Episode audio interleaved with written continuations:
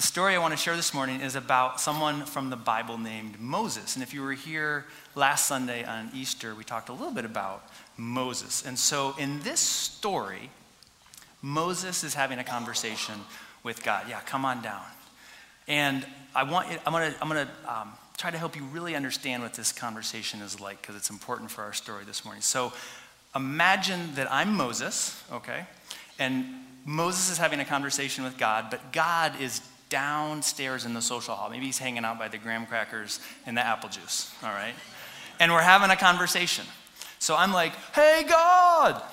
And then God's like, what's up, Moses?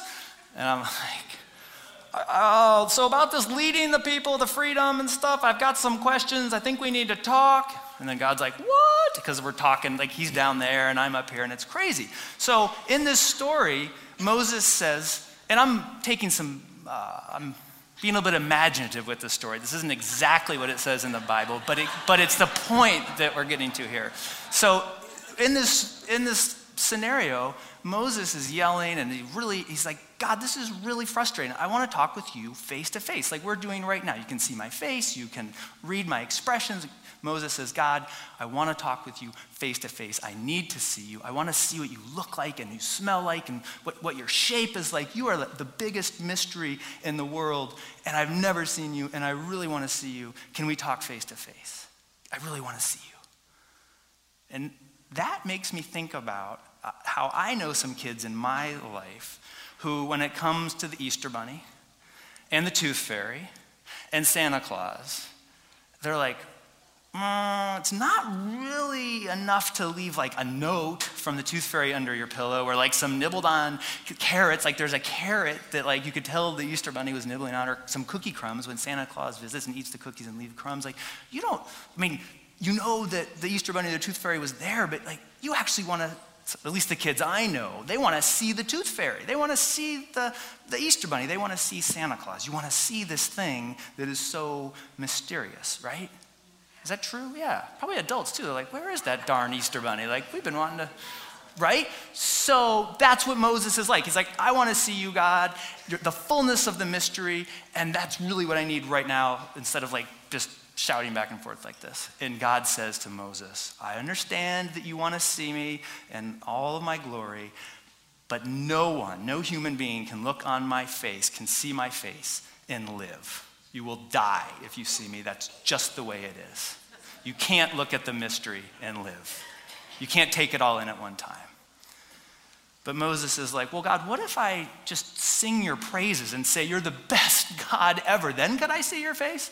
And God's like, No, but Moses, I will work this out in a way where you can catch a glimpse of my backside.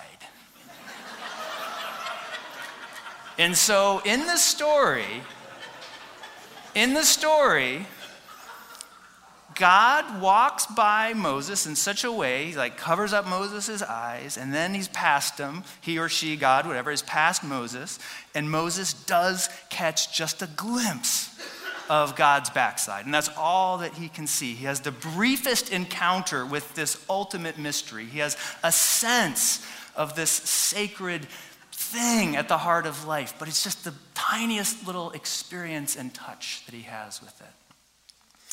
This story about Moses and God actually connects to this box that many of you got when you came into church today. This is a box that the Unitarian Universalist Service Committee puts together. So when you go home, you can fold the box like this, fold this down.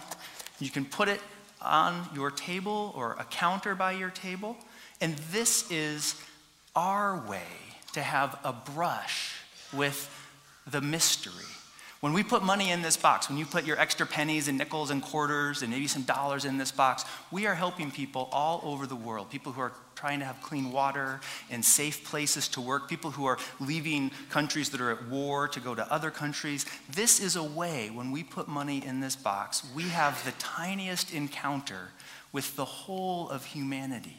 We won't know. I mean, we can see some faces on this box, but we will help thousands of people. We will never see their faces. We will never know the fullness of their lives. But when we stop as a family and put some money in here to help people we will never meet, It is our way of being connected to that much larger mystery, to catching just a glimpse of our connection to something so much larger than ourselves. So when you go home, take one of these boxes with you, put it together, and just know that when you put money in here, you are connected to boys and girls and men and women and children all over the world, people you will never meet, but are held by the same source that holds each and every one of us.